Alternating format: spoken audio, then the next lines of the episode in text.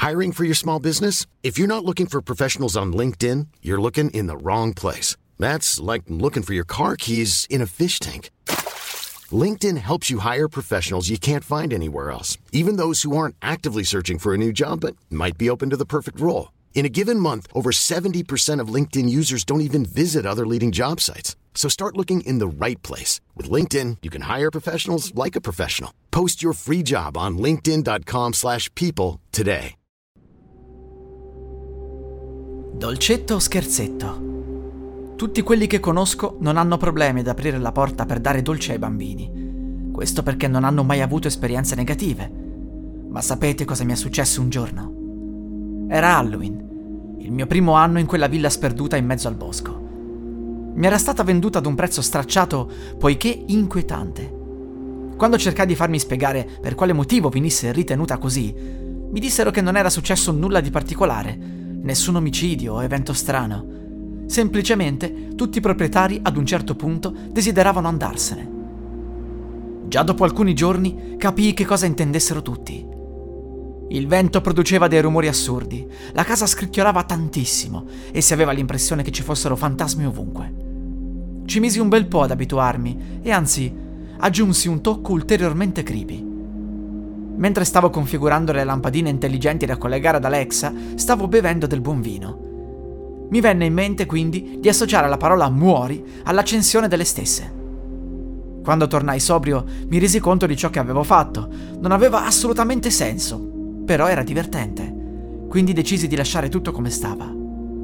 Me ne andavo in giro per la casa ad urlare muori per accendere le lampadine e ridevo come un deficiente.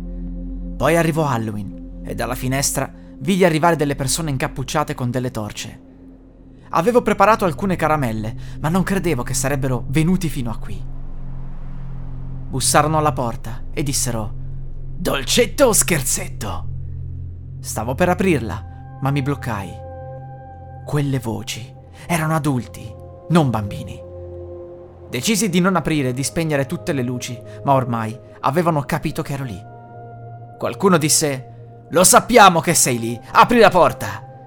Rimasi immobile in silenzio per qualche secondo, fino a che non iniziarono a sfondare la porta. Non fece nemmeno in tempo a scappare che loro mi erano già addosso. Uno di loro aveva un coltello, mentre un altro puntava la torcia per fargli luce.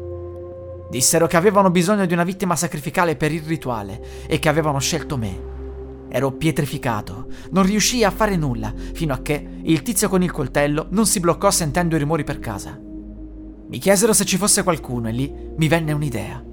Dissi loro: Ci sono i fantasmi, questa casa è infestata, ma loro mi proteggono. Se mi fate del male, ve ne pentirete. Alcuni di loro risero, ma io urlai: Muori! Le luci si accesero e loro fuggirono a gambe levate. Chiamai la polizia e i delinquenti vennero presi. Da quel giorno tutti in paese credono che la villa sia realmente infestata e stanno tutti lontani. Ma ad Halloween mi assicuro che tutte le porte e le finestre siano ben chiuse. La porta di casa è blindata. Ho fatto in modo di proteggere al meglio l'abitazione. Odio Halloween.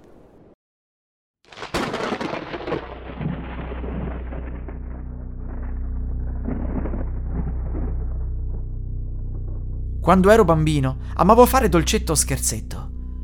I nostri genitori ci dicevano però di non andare mai a farlo alla casa in fondo alla via che porta al bosco, perché ci abitava un tizio losco. Nessuno lo aveva mai visto uscire di casa. Si faceva portare tutto da corrieri e parenti due volte alla settimana. Ma io e i miei amici non resistevamo. Così, una notte di Halloween, andammo a bussare alla sua porta urlando la classica frase Dolcetto o scherzetto? La porta si aprì e il misterioso individuo si affacciò. Aveva un cappuccio a coprirgli il volto, le sue braccia erano estremamente magre e le dita erano più lunghe del normale. Ci disse con un filo di voce: Avvicinatevi, ho qui dei bei dolcetti. Il mio amico si avvicinò e lui lo afferrò tirandolo dentro. Noi scappammo urlando e cercammo aiuto. La polizia entrò nella casa, ma non trovò nulla. Il nostro amico era sparito. Il tizio disse loro che ci eravamo inventati tutto e che il nostro amico si era semplicemente spaventato a causa del suo aspetto orrendo e che era fuggito nel bosco.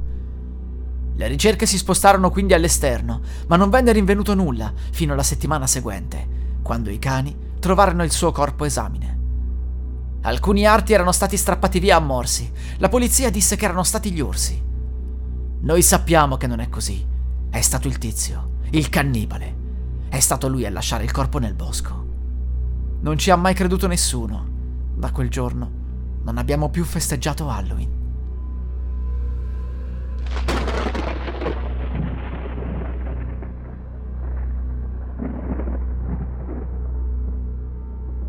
Nella soffitta di mio nonno ci sono molti vecchi libri impolverati. Da bambino amavo andare lì a giocare, ma lui mi ha sempre proibito di avvicinarmi ai libri. Dopo la sua morte, quei libri sono passati a noi e ho finalmente potuto leggerli. Erano pieni di rituali di magia nera, di incantesimi e su ogni libro c'era scritto chiaramente di non prendere tutto come un gioco. Sono rimasto attirato da quello chiamato il rituale delle zucche. Si poteva fare solo ad Halloween. Ero molto curioso di provare. Vuoi dare vita ad una creatura servizievole?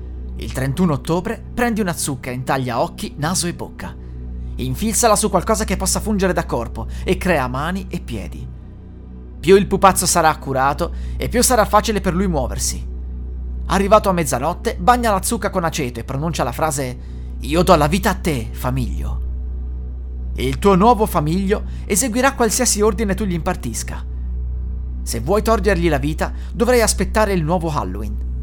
Dovrai bagnare con dell'aceto la testa a mezzanotte e dire io tolgo la vita a te, famiglio.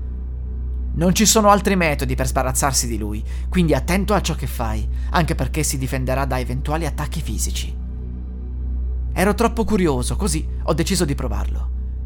Quando ho visto il pupazzo prendere vita sono svenuto. Mi sono risvegliato con lui che mi fissava. Non parlava, ma capiva ogni cosa che gli dicevo. Dopo un iniziale periodo di divertimento, ho però capito che tutto ciò era pericoloso. Se qualcuno mi avesse visto con lui, cosa sarebbe successo? E così gli ho ordinato di fingersi morto. Un giorno, tornando a casa, ho scoperto che mi avevano derubato. Avevano portato via pure il mio famiglio. Forse lo avevano ritenuto un cimelio di arte moderna. Successivamente, sui giornali, sono apparse notizie di alcuni strani omicidi. Sulla scena del crimine c'era sempre un pupazzo di Halloween immobile.